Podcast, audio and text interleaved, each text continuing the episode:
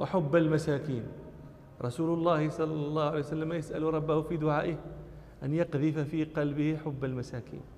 المسكين عادة يعني المسكين العادة جارية أن النفس تنفر منه لا إليه وتعرض عنه لا تعرض لا تقبل إليه. فالنبي صلى الله عليه وسلم عندما يسأل ربه أن يقذف في قلبه حب من هؤلاء من, من خويت القلوب عن حبهم فهذا يعني فيه غاية التواضع من رسول الله صلى الله عليه وسلم. هؤلاء الناس الذين يعني المستوى أدنى مستويات الناس فيما يراه الراؤون وهؤلاء هم الذين النبي صلى الله عليه وسلم يسأل الإقبال إليهم ويسأل حبهم في قلبه. كما في الحديث الآخر الذي رواه الترمذي عن أنس وابن ماجه عن أبي سعيد الخدري رضي الله عنه ان عنهما أن رسول الله صلى الله عليه وسلم كان يقول اللهم أحيني مسكينا وأمتني مسكينا واحشرني في زمرة المساكين في زمرة هذه الطائفة من الناس التي لا يرغب أحد أن يكون من أهلها. هذا فيه غاية التواضع منه صلى الله عليه وسلم. فيه التواضع الذي جوبل عليه رسول الله صلى الله عليه وسلم. وهذه الصفة يعني صفة التواضع. من أحسن ما يعطاه المرء من أحسن ما يهبه الرب عبده أن يكون متواضعا غير متكبر. ربنا سبحانه في كتابه مدح التواضع وأهله وذم الكبر وأهله قال ربنا سبحانه في وصف قوم يحبهم ويحبونه أذلة على المؤمنين متواضعين لهم. قال ربنا سبحانه واخفض جناحك لمن اتبعك من المؤمنين. كن متواضعا لهم. قال ربنا سبحانه إنه لا يحب المستكبرين. قال ربنا سبحانه ادخلوا أبواب جهنم خالدين فيها فبئس مثوى المتكبرين. قال ربنا سبحانه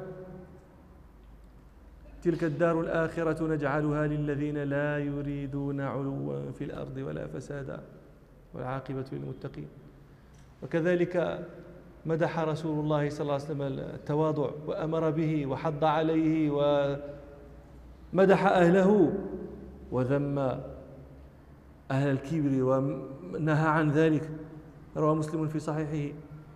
عن عياض بن حمار رضي الله عنه أن رسول الله صلى الله عليه وسلم قال إن الله أوحى إلي أن تواضعوا حتى لا يفخر أحد على أحد ولا يبغي أحد على أحد. روى الطبراني في معجمه الكبير عن عبد الله بن عباس رضي الله عنهما أن رسول الله صلى الله عليه وسلم قال ما من آدمي إلا في رأسه حكمة بيد ملك. فإذا تواضع قيل للملك ارفع حكمته. وإذا تكبر قيل للملك ضع حكمته. وروى مسلم في صحيح عن أبي هريرة رضي الله عنه أن رسول الله صلى الله عليه وسلم قال ما تواضع أحد لله إلا رفعه الله عز وجل. وروى الترمذي والنسائي وابن ماجه عن ثوبان رضي الله عنه أن رسول الله صلى الله عليه وسلم قال من مات وهو بريء من الكبر والدين والغلول دخل الجنة. وروى الترمذي عن جابر بن عبد الله رضي الله عنهما أن رسول الله صلى الله عليه وسلم قال إن من أحبكم إلي وأقربكم مني مجلسا يوم القيامة أحاسنكم أخلاقا. وإن أبغضكم إلي وأبعدكم مني مجلسا يوم القيامة الثرثارون والمتشدقون والمتفيهقون. قالوا يا رسول الله قد علمنا الثرثارون والمتشدقون فما المتفيهقون؟ قال صلى الله عليه وسلم المتكبرون. وروى البخاري ومسلم في صحيحيهما عن حارثة بن وهب.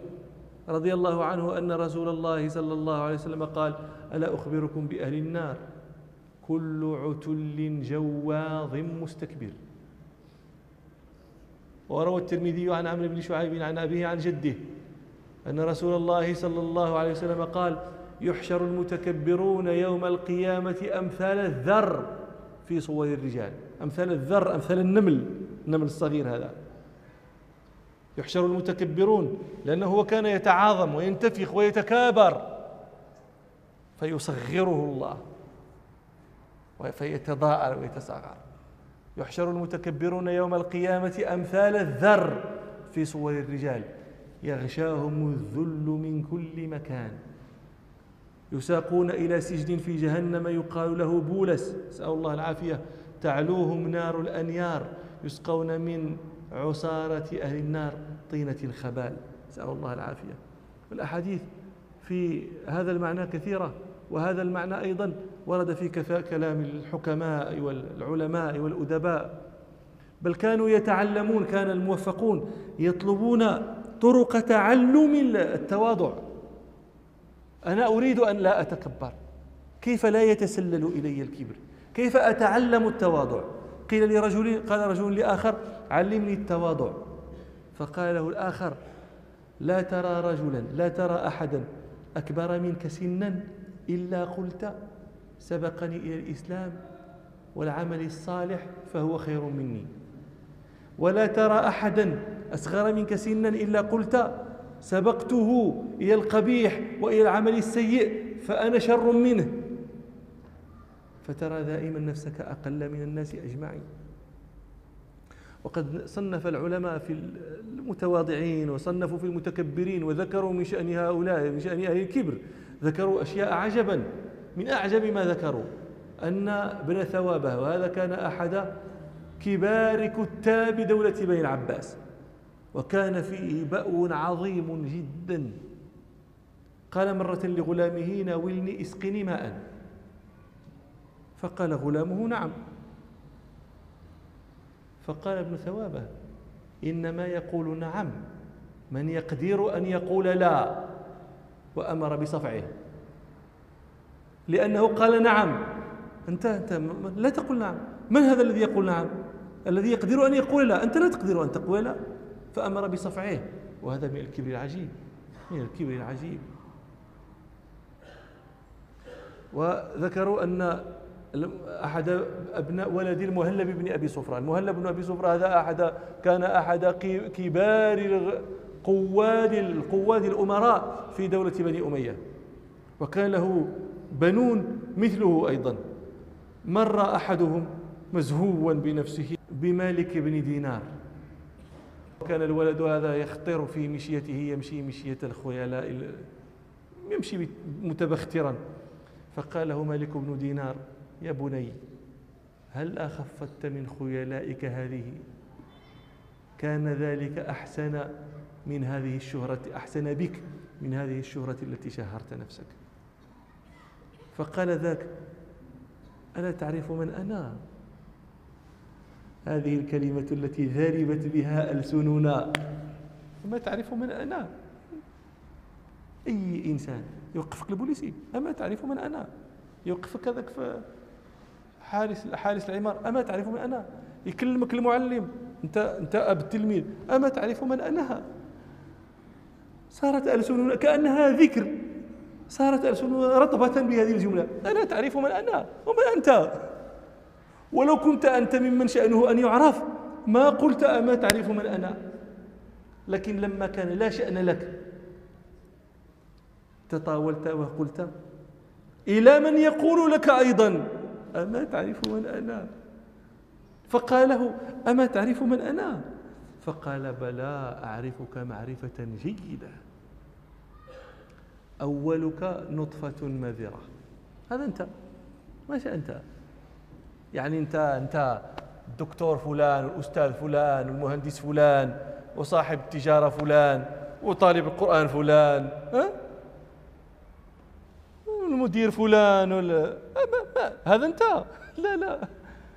هذه نعود. سرعان ما تزول. تريد أن تعرف ما أنت. أنت نطفة. وتلك النطفة إذا مكثت ويبست مذرت ونتنت وراحت وتغيرت. أنت صاحبها وتشمئز من ريحها. هذا أنت. أولك نطفة مذرة وآخرك جيفة قذرة. لو لم تدفن ولم توارى التراب أحب من, من أنت أحب إليه من نور بصره. يشمئز منك وينفر هذا أولك وهذا آخرك وبين ذلك تحمل العاذرة. هذا أنت. فاستحي الولد.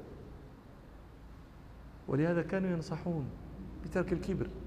من آتاه الله بسطة في دنيا في علم فلا يسود جمال ما آتاه الله بالكبر لا يشينه بأن يتكبر. قال أبو العتاهية لرجل فتح الله له في الرزق فكان يتكبر.